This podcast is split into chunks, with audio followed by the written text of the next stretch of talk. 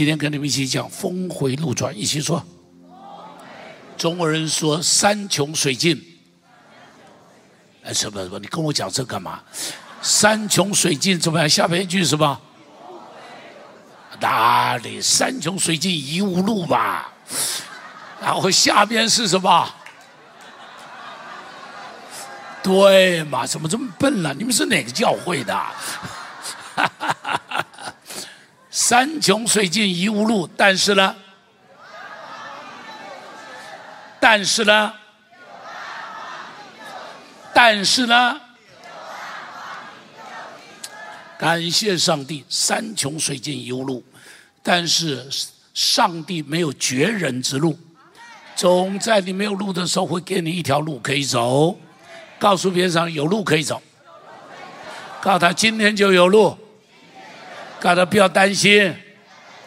我们看一处的经文，我们看以赛亚书第四章第一节，我们一起来读来。七个女人并拉住一个男人说：“我们吃自己的，穿自己的，求你除掉我们的羞辱。”弟兄姐妹，这个经文到底在讲什么？这个地方在讲的。讲的到底是什么？你不能只看这一节，你就必须要往以赛亚书前面看，要看第三章到底发生了什么。因为章与节都是后来有一个天主教的神父，法国的哈，那么他就读圣经的时候就觉得这个圣经没有章，就是说不知道读到什么地方，懂我的意思吧？哈，找东西不容易找，于是他就把它分了章跟节。听懂我说的吧？圣经原来没有章没有节，他把它分成章跟节。所以呢，当他分的时候，不代表圣经原来断句就断在这个地方，懂我的意思？它的意思是连贯的。所以很多时候你不要受它的影响，有的时候你要。往前边说，或者往下边拉，你才会知道它原来的意思是什么。所以，如果你读到这里，你就会觉得奇怪，这个到底发生了什么事？就必须看以赛亚书第三章。所以我们看一下以赛亚书第三章到底发生了什么事。十六节到二十四节是，因为我不能看全章，只看一点点。我们一起来读来。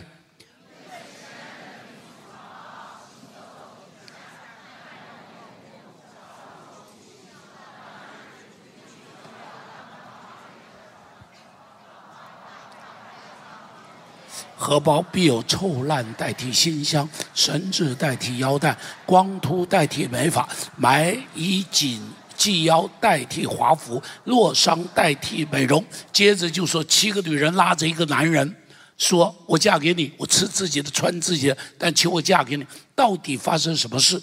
事实上，这个地方所发生的事情是什么？是指的犹太人、以色列人当时的环境还不错，当时的环境算是一个好的环境，哈，算是一个好的环境，在以色列历史中间算是一个被复兴的环境。但是，但是，但是，虽然是一个好的环境，但是掌权的人。欺负那些没有权柄的人，富有的人欺压那些穷困的人。以赛亚书第三章上面就提到，前面提到说，他们你搓摸穷人的脸，然后你看到穷人头上的灰尘都流口水。到底是贪婪到这个地步，贪婪到这个地步，看到人家头上的灰尘都流口水，而且呢，你看到穷人的人没帮他，你搓摸他们的脸，而且你们这些有钱的、有地位的、有权势的，不懂得照着公义在那边审判，不懂得照着公义在那里治理国家。尤其我告诉你一件事情，全世界都是一样。每一个政府、每一个政权，通通都一样；哪一个时代，通通都一样。没有一个时代是没有这种事情的。好，中国五千年的历史中，你找不到一个时代是这种清清白白的，所以一直会有包青天的故事。懂我的意思？为什么包公的故事历代不衰？就是历代都期盼找得到一个包青天，但坦白说，一个包青天也不能够解决所有的问题，好，也不能够解决所有的问题。每个时代都有这种状况，所以他说，当有这种状况的时候，发生什么呢？上帝的审判就临到。当上帝的审判临到的时候，战争就临到，亚述人就来了，后来巴比伦人也来了，这些人都来了，所以以色列人就在战争中间。家破人亡，国破家这个这个家破人亡，在这样的情况里头，所以才有第一节刚我们读的七个女子拉住一个男人。为什么打仗中间男人死光了？就这么简单吧？为什么？因为家破人亡，走投无路嘛。走投无路怎么办呢？慌乱无助，只好了随便拉着人就说：“请你帮助我，请你解决我的问题。”请你帮助我，请你解决我们的问题。丢姐妹，在那个时候，每个人都自顾不暇，还有谁能够帮助人？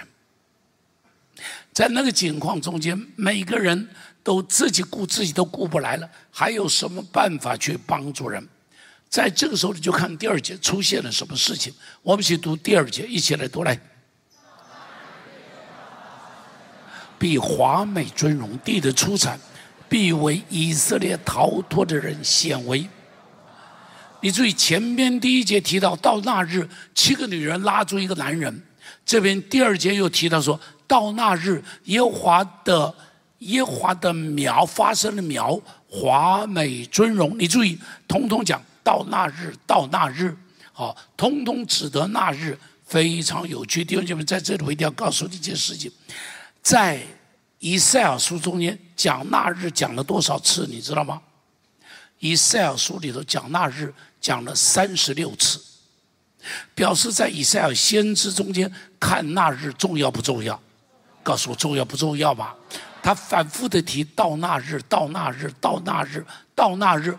到那日中间，我去看的时候，就会发现，大部分的日子不只有少数的日子提到上帝的审判，但是大部分的日子提到到那日的时候，都是什么呢？都是上帝的恩典、上帝的祝福、上帝的救赎、上帝的赎回。哈利路亚，哈利路亚。在那个灾难的日子，在那个饥荒的日子，在那个战争的日子，在那个走投无路的日子，七个女人拉住一个男人说：“请你帮助我的日子。”上帝说什么？就在那个时候，恩典来了，一起说恩典来了。再说一遍，祝福来了，一起说；救赎来了，一起说。在那日发生了什么事？刚刚我们所读的经文，他说在那日的时候有什么呢？他说在那时候耶华发生了苗必华美尊荣，这什么意思？什么是耶华的苗？对不起，刚来教会的人可能不太知道，耶华的苗，凡是以赛亚书提到这个，经常提的是谁呢？提的就是耶稣。提的是谁呢？就是弥赛亚。提的是谁呢？就是那个救赎主，从上帝那个地方产生的，从上帝那方差遣来的那一个救赎主要来。一起说，救赎主要来了。他说他来的时候是怎么样呢？是华美尊荣。一起说，华美尊荣。所以到那日的时候，必有华美尊荣。弥赛亚耶稣要出现。一起说，救赎主要出现。感谢上帝，当他们没有盼望，他们去找人，请人来帮他的时候，他们发现只有失望，只有灰心，只有沮丧，而且很多时候你会发现，别人用一个冷冷的态度对你，你越求他，你越伤心；越找他，你越失望；越找他，你越灰心。感谢上帝，这时候记得来找上帝，一起说来找上帝。再说一遍，再说一遍。我们很多时候用很多力量去找人，但不知道去找上帝。多一点时间祷告可以吧？多一点时间来寻求上帝可以吧？你找人经常都是好像有路，走两步就发现没路了。有没有这个经验？有这个经验吗？对不对？你觉得好像他可以帮你，但走两步就发现碰壁了。为什么？人的帮助有限嘛，人的力量有限嘛。但这个地方。有一个施恩的主，有一个救赎的主，有一个万王之王，一个万主之主，他要帮助你。一起说，上帝要出现了，上帝出现了才是他们的救赎，弥赛亚才是他们的救赎。记住，在最绝望的时候，上帝会出现；记住，在最绝望的时候，上帝仍然在他们的中间。圣经中间充满这样子的故事嘛？比方。在这个西西家王的时候，你们记得西西家王的时候，亚述帝国把他们团团围住，只剩下最后耶路撒冷城了。圣经描述那个耶路撒冷城像什么？像是哈，像是田园中间的一个破烂的草棚，懂我的意思？田里头不是有农人做工的时候，呃呃什么休息一下啦，什么什么什么坐一坐，就是这样的一个草棚。他整个耶路撒冷就像是田园中间剩下来最后这一个草棚了。在这样的情况中间，在这样的情况里头，上帝说什么？不是故事怎么样发生的？西西家王来到上帝的面前，在那里祷告。先知以赛尔就告诉他们说：他们怎么来，怎么回去？他们从一条路来，从七条路回去，意思就跑得要命，逃得要命，好拔腿就跑。果然，果然，果然，神的恩典临到他们无处可走的时候，上帝的恩典临到一夜之间，一夜之间，亚述人。十八万五千人通通死光光，上帝的恩典临到，一夜之间，所有的情况就翻盘了。一起说翻盘了。再说一遍，再说一遍。你看但以里的时候也是一样嘛。但以里他已经是被掳的以色列，当时已经过了西西家王以后了，以色列人就亡国了。但以理被掳了，但以理掳到什么地方去？但以理掳到巴比伦了。记不记得？当他掳到巴比伦的时候，他跟他的朋友沙德拉米沙亚波尼哥这三个朋友被丢到火炉里头去。记不记得？哎，丢到火炉里头还有希望吗？没希望了。但是真有意思，真有意思。一个晚上，那个火居然没有烧在他们的身上。国王晚上睡不着觉。那个尼布甲尼撒王晚上睡不着觉，晚上睡不着觉，早上起来就跑到火炉边上，就喊他们说：“你们还在不在里头啊？”打开炉子门，把他们拉出来，发现三个人身上没有火燎的味道。什么叫做没有火燎的味道？就是没有熏腊肉的味道，懂懂意思吧？什么叫没有火燎的味道？就是没有腊肉、没有香肠、没有烤肉的味道。好的很，毫发无伤的出来，一起说毫发无伤。但伊利后来自己被丢到狮子坑里头去，丢到狮子坑里头去，没有希望了。但第二天早上，国王来到狮子坑边上说：“但伊利，你还在不在里头？”但伊利说：“国王欢迎你进来一起喝咖啡。”欢迎你进来，你看到没有？在狮子坑里头，告诉我上帝在不在？在火炉中，上帝在不在？告诉别人，火炉里头，上帝也在。所以圣经中间才会有讲：大水必不淹过你，烈火必不着在你的身上。记不记得？那是上帝的应许吗？告诉别人，大火、大水必不淹过你。你看见在但以里的时候，以色这个以色列王国的时候，上帝在哪里？上帝在巴比伦。上帝在哪里？上帝在狮子坑里。上帝在哪里？上帝在火炉中。以斯帖的时候也是一样啊。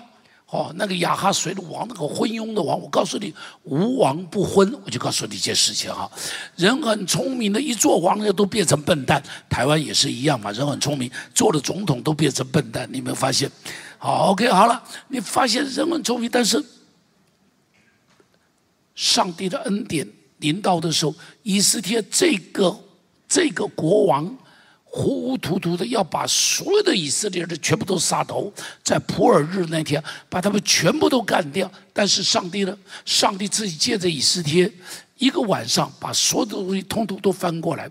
弟兄们，一个晚上可以翻过来。告诉别人，一个晚上可以翻过来。在绝望的时候、最危急的时候，上帝仍然在。他注视着你，他保护着你，他眼睛看着你。不但有着王，你看第二节、第三节那里说什么？第四节说什么？他认识我们。你读以赛亚书第四章第三节，我这是头一篇上，我们一起读来。留在耶路撒冷，在生命册上记名的，必称为什么？必称为什么？而且说记名的，一起说记名的。再说一遍，再说一遍，再说一遍，什么意思？表示一件事情。上帝不但来了，而且他认得不认得这些人？认得不认得？会记下他的名字？认得不认得？太棒了！上帝认得你，告诉边上说：“上帝认得我。”我们都很希望有人认得我们。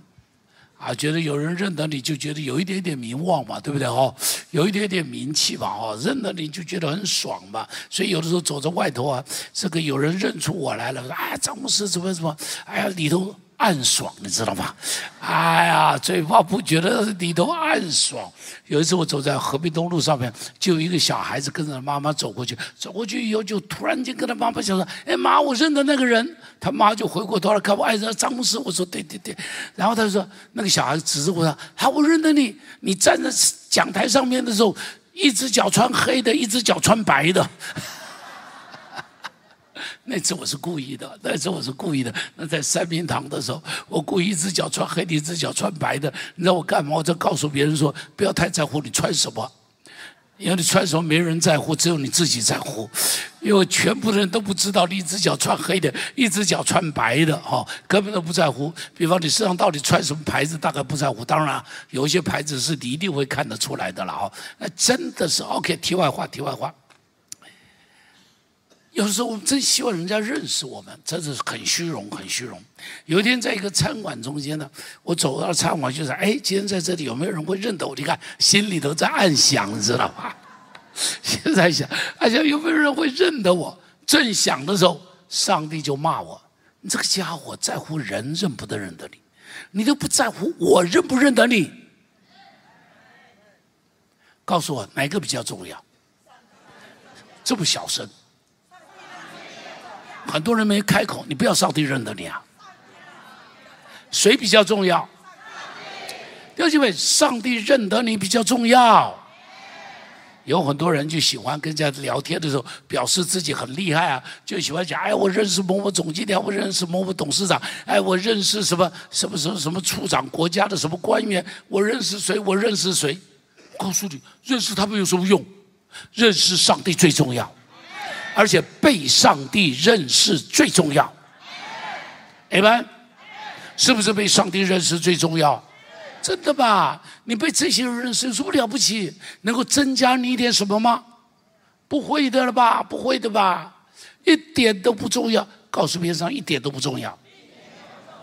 啊，有一天我太太接到一个电话，接到一个电话的时候，就拿起电话，她问说是谁？就那边说我是总统府的副秘书长。就我太太就拿下电话，她说：“哎，这个人说他是总统府来，他是不是诈骗电话？” 我就说：“我说拿过来。”我说：“不是了，不是了。”我说：“我知道谁打来的。”OK，好了，真的，总统打电话又算什么？耶稣打电话才重要。哎们，耶稣打电话给你才重要。偏偏就是你常常不接耶稣的电话，告诉我是不是吧？你常常不接耶稣的电话吗？耶稣跟你说话你都不听嘛？你还赖在床上嘛？你还守着电视机嘛？你就不听耶稣说话吗？上帝认识你，这是何等大的事！他认识你，他爱你。他叫得出你的名字，哎，我们常记记不得别人的名字嘛？别人忘记你，你也会觉得有点伤心嘛？叫不出你的名字来，你会有一点点难过嘛？对不对？但是我告诉你，上帝叫得出每一个人的名字。所以我不是跟你说过吗？有一个老老牧师，呃，身体不好，生病了，在床上，一个年轻的传道人去看他，就问他说：“老牧师，你要我读什么圣经给你听？”他你读历代至上第一章到第九章。全部都是人民，谁生谁，谁生谁，谁生谁，谁生谁。还是个年轻牧师就在那里读，然后就看这个老牧师一直在阿门阿门，享受的不得了。他就问他说：“老牧师，你怎么这么属灵哦？你都认得他们哦？”我说：“我读这个经文，你那么有感觉哦？我每次读他都跳过去。”老牧师说我都不认得他们。他那你怎么怎么那么享受？他说：“因为太感动了，这些人我都不认得，上帝都认得。”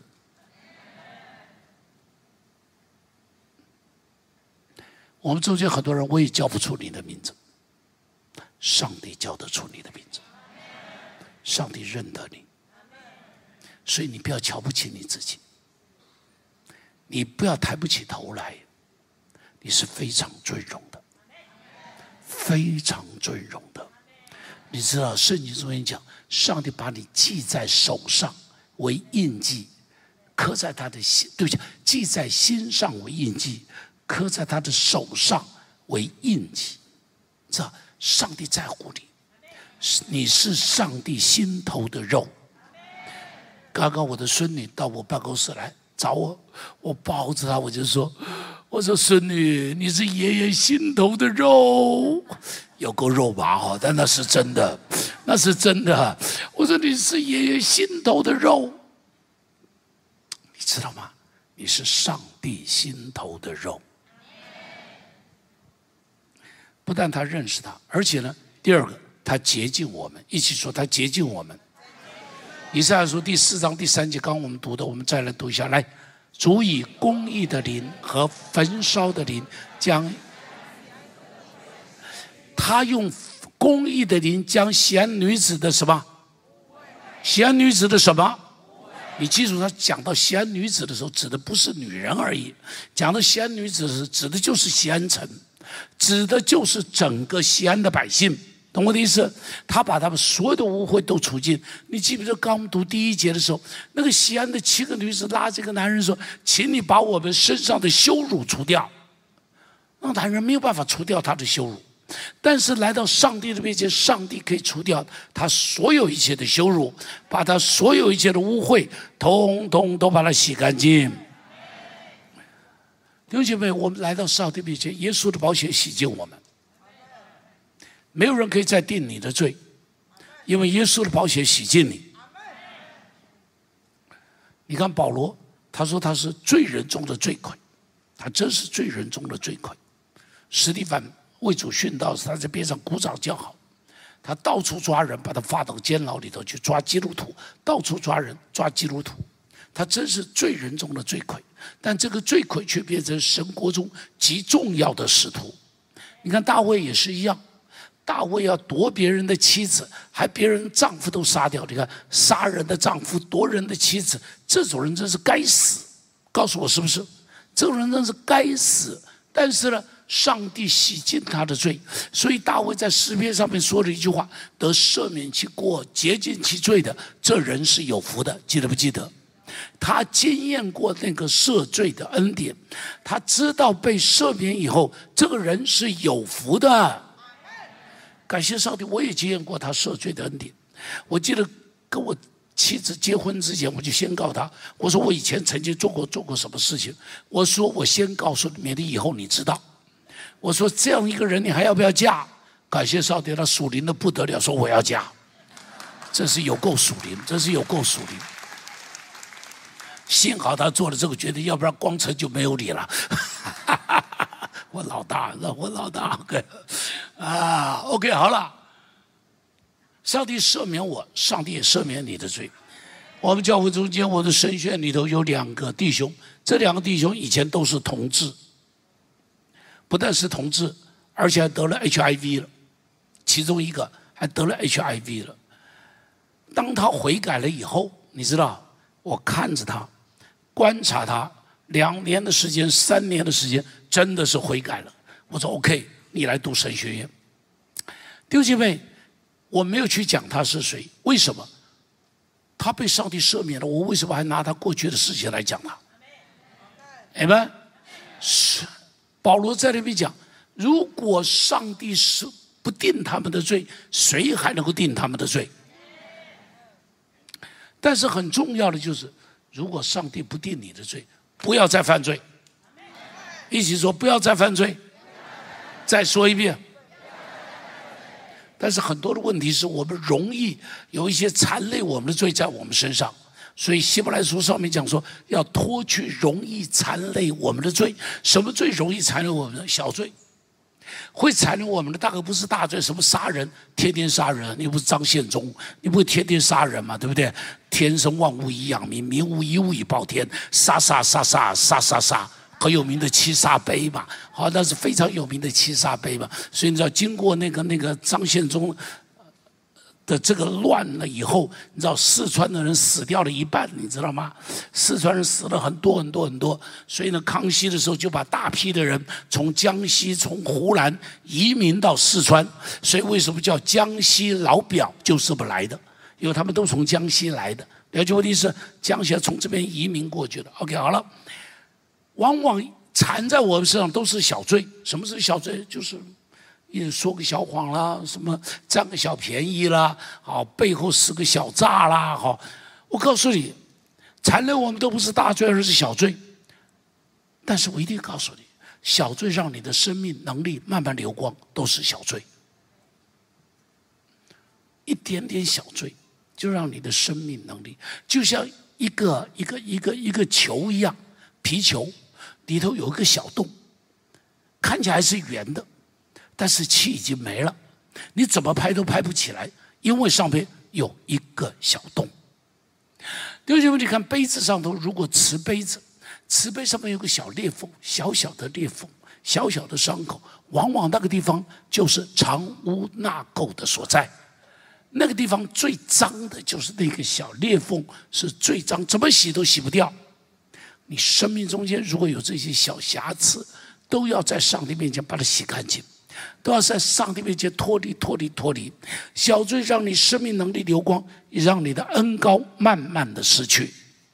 如同参生，你看参生头发剃掉了，他不知道，他的能力都在这里，参生的能力都在这里。但是他因为一直活在那个淫乱里，活在那个淫乱里头，一直到有一天头发被剪掉，他都不知道神的恩高离开他了。他出去，他以为他还可以像以前一样活动活动筋骨就可以打败敌人。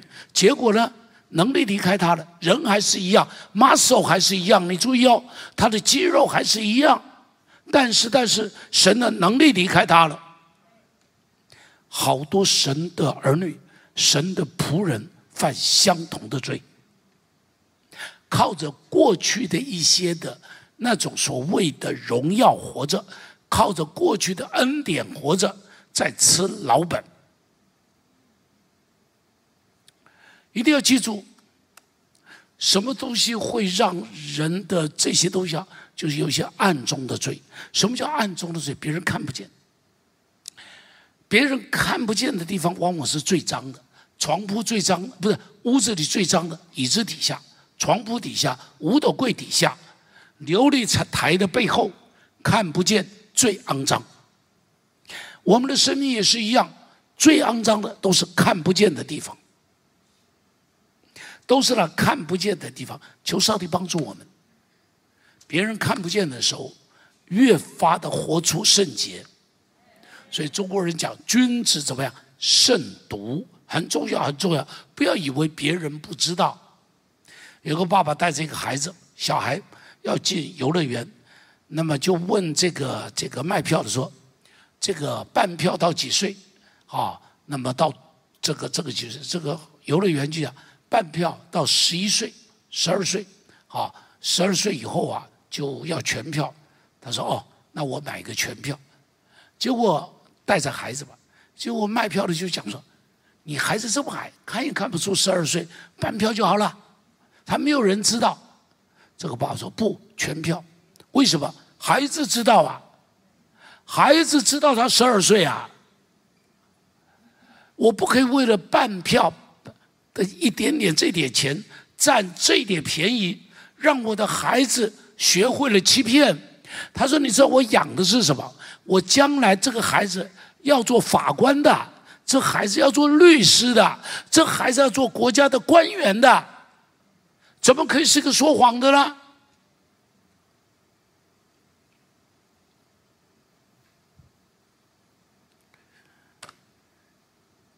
记住，所有别人看不见的地方，上帝都看得见。而且记住，不但是外面的污秽要洗净，里面的污秽也要洗净。这是耶稣在这骂法利赛人的嘛？记不记得？他说：“你只洗净杯盘的外边。”但杯盘的里头重要啊！不要只洗净外头，不要外头做的好看，里头要干净。所以耶稣在保罗在那讲，外边做的不是真以色列人，里头做的才是。第三个，他指引保护我们，一起说，他指引保护我们。以赛亚书第四章第四节、第五节一起读来说。西安全山白日有烟云，黑夜有火焰的光，这是什么？这指的以色列人出埃及的故事啊！以色列人出埃及的时候有云柱有火柱，白天有云柱，晚上有火柱啊，干嘛陪伴他们？干嘛与他们同在？弟兄姐妹，上帝知道你，上帝接近你，上帝还要引导你。一起说，上帝要引导我们。你要跟随上帝走，就走一条蒙福的路，就走一条蒙恩的路。如果你不跟着上帝走，就完了。所以上帝有讲过迷羊的故事，走迷了路的羊。你注意，那个羊如果走迷了路，很自然，怎么？第一个不是走错路而已，他走迷了路以后会怎么样呢？这盗贼就把他抓去了吧？什么虎豹豺狼就把他吃掉了吧？没有牧人的羊就被吃掉了吧？随便乱走路的羊就被吃掉了吧？小心一点，你知道撒旦寻找吞吃那些失上的人，记不记得？彼得前书上面讲，他说撒旦如同吼叫的狮子，在那里要寻找吞吃那些失上的人。你知道撒旦会对不起啊，那些如果你去看会被狮子吃掉的那些动物。都是离群的动物，听懂我说的？离群就被吃掉，你离群就被撒旦吃掉，就这么简单。好了，时间就要赶紧和下说，呃，不要不看这个。第四个，他要点燃我们，一起说，他要点燃我们。以赛亚书第四章第三节，我们一起读来。你注意，刚我们去读了。公益的灵之后，还说一个是什么？一个什么？焚烧的灵干嘛？焚烧灵就把我们点燃嘛，是一个焚烧的生命。一起说焚烧的生命。再说一遍，再说一遍。很多人生命是冷冷的，弟兄姐妹，你的生命是冷的还是热的？感谢主，很多人没回答。你的生命是冷的还是热的？比较多一些人回答，还有人没开口。你的生命是冷的还是热的？弟兄姐妹，你看我讲到是热的还是冷的？你看我跟别的牧师讲到有一个不同在哪里？真聪明，这不会回答，都不知道这个马屁总要拍一下嘛。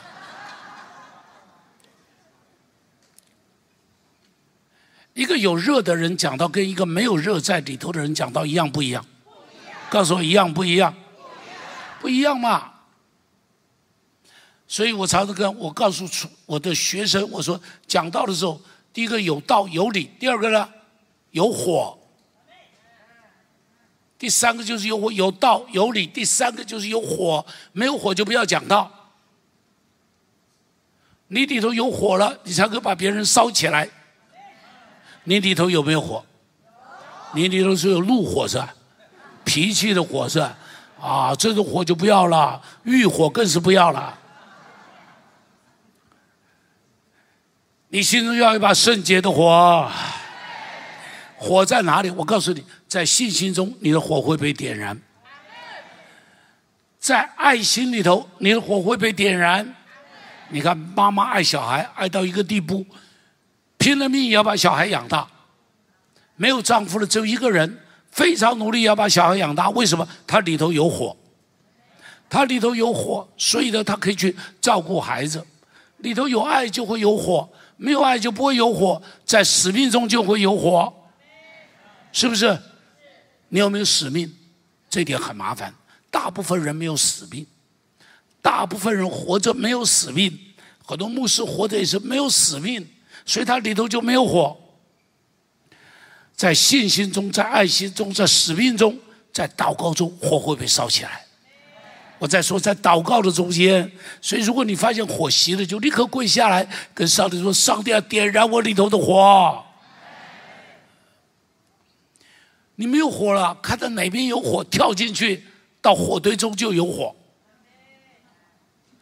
如果你边上人都是没火的人，离开他们，找有火的人跟他在一起。我在说，找有火的人跟他在一起。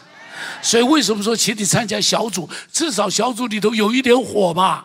你一根柴在那里燃烧嘛，独子难养独柴燃烧嘛。一根柴很难把它烧到顶嘛，几根柴在一起才会烧光嘛。你的人生要被烧起来。我再说，你的人生要被烧起来，要在使命中被烧起来，要在爱里头被烧起来。所以，像刚我跟你们讲到那些孩子们，在那个毒品中间，在什么中间？你听到我一讲的时候，你会发现我里头有没有火？我里头有火，才会想说我要去帮助那些孩子们。那孩子们干我什么事啊？对不起啊，讲句很难听的话，干我屁事。但是，但是，上帝把那个东西放在我们的里头，我们得去帮他们。政府不帮，我们要帮；老师不帮，校长不帮，我们要帮。这个叫做有火。怎么会有火？给黑暗中的人点一盏灯，给口渴的人一杯凉水。给沮丧的人一个掌声，给伤痛的人一个拥抱，给饥饿的人一块面包。弟兄姐妹，你点燃别人的时候，你的火也烧起来了。你点燃别人，上帝就焚烧你。最后，他要祝福我们，一起说，他要祝福我们。以以赛亚书第四章第二节，我们一起读来。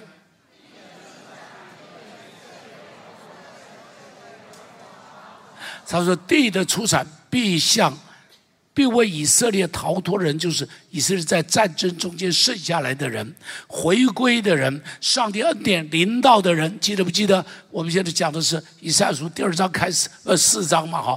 第一章是说七个女人抓住一个男人，第四章第二节说有耶和华的苗要出现，他出现以后怎么样？地上面就恢复出产了，感谢主，地上恢复出产了。”就是战争的土地是荒废的，根本就没有。你看一下乌克兰的状况，你看一下乌克兰原来多漂亮，你看多漂亮。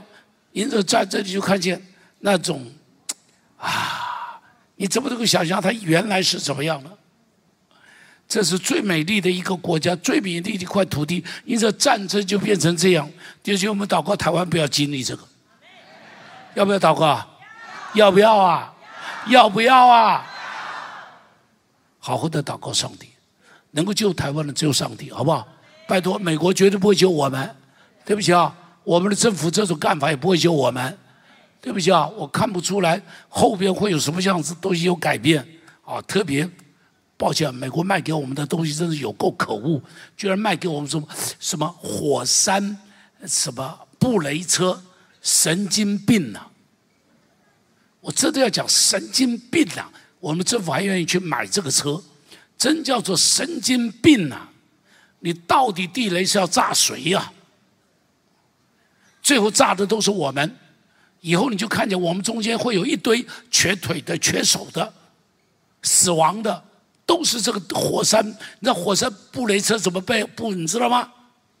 从那炮管里头打出来，散在各处。你懂我的意思吗？根本就不知道布在哪里了，神经病呐！好了，不说了。好了，我要说，在那样荒凉留下来的这个景况中间，上帝说他要做他复兴的工作。上帝说这样的土地要重新丰充满上帝的丰收。如果这种地方都可以丰收，弟兄姐妹，你的职场上帝可以丰收。因着上帝，你在职场中可以经验丰收。相信的，你说 yes。这么小声，难怪那么穷。相信的，你说 yes。你说三个 yes。很多人不开口，你就会过穷日子。跟你说，心里相信，口里一定要承认。这是我一直讲的，那不是我说的，那是圣经中间说的。工作是上帝的命定，上帝在职场中间可以祝福我们，这是我相信的。一起说，上帝可以祝福我们，上帝可以让我们经历他的丰富。你看圣经中，你看见亚伯拉罕，上帝祝福他一个这个什么呃呃呃移民人来到了巴勒斯坦，大家发现上帝的祝福让他像王子一样。他的儿子以撒在荒年的时候，上帝让他在那个地方经历百倍的收成。好，然后你看见黎西米，你看见但以里。国王看见说：“这个人身上有上帝的灵，这个人身上有上帝的智慧。”弟兄姐妹，别人要看见你身上要有上帝的智慧。你要好好祷告上帝，拜托你好好祝福亲近上帝，拜托你好好的读神的话，拜托你好好听张牧师讲道，可不可以？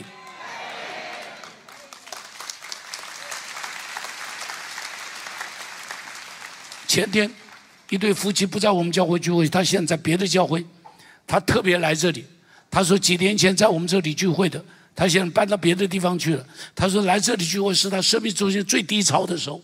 他说因着牧师每个礼拜听你讲道，让我里头有力量可以胜过我的低潮，所以现在我一定要回来谢谢你。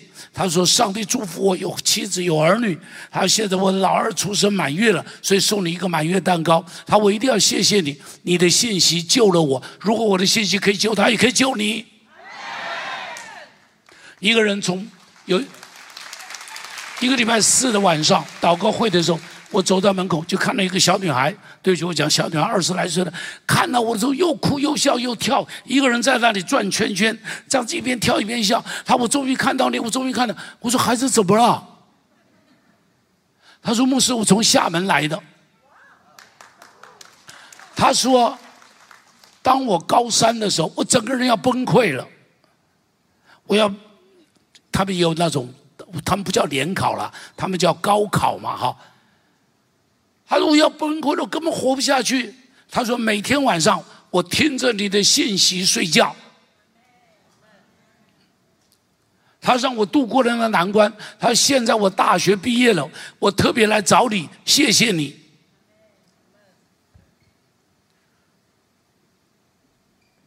这就不是我的信息帮助你，上帝的信息可以帮助你。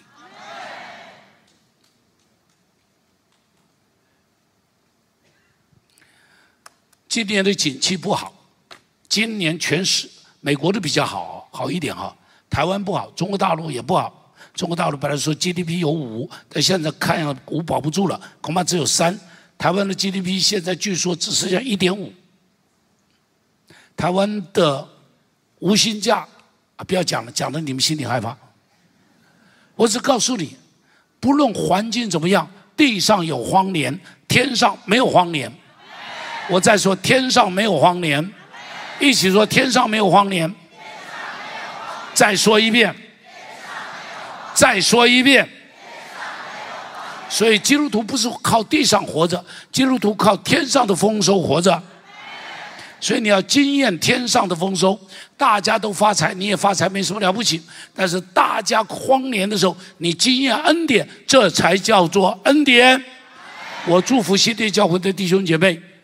我祝福你，一直要养成一个习惯，记住上帝的祝福包含天上有百倍，不在天上有永生，在地上有百倍，这是耶稣说的。我再说，这是耶稣说的，在天上有永生，在地上得百倍。求上帝帮助我们，天天祷告上帝，紧紧跟随上帝，这是经历上帝的时候。上帝的祝福一定会临到基督徒的身上，一定会临到基督徒的身上。记得我们曾经讲一篇的信息，说大山算什么？记得不记得？记得。现在我们一起呼喊：荒年算什么？荒年算什么？再来一次。荒年算什么？再来一次。荒年算什么？我们起起立。谢谢您收听我们的 Podcast。想认识耶稣吗？或是想更多了解教会？欢迎您上网搜寻新典型道会，或输入 topchurch.net，您将会获得所有关于我们的最新资讯。期待再次与您相遇。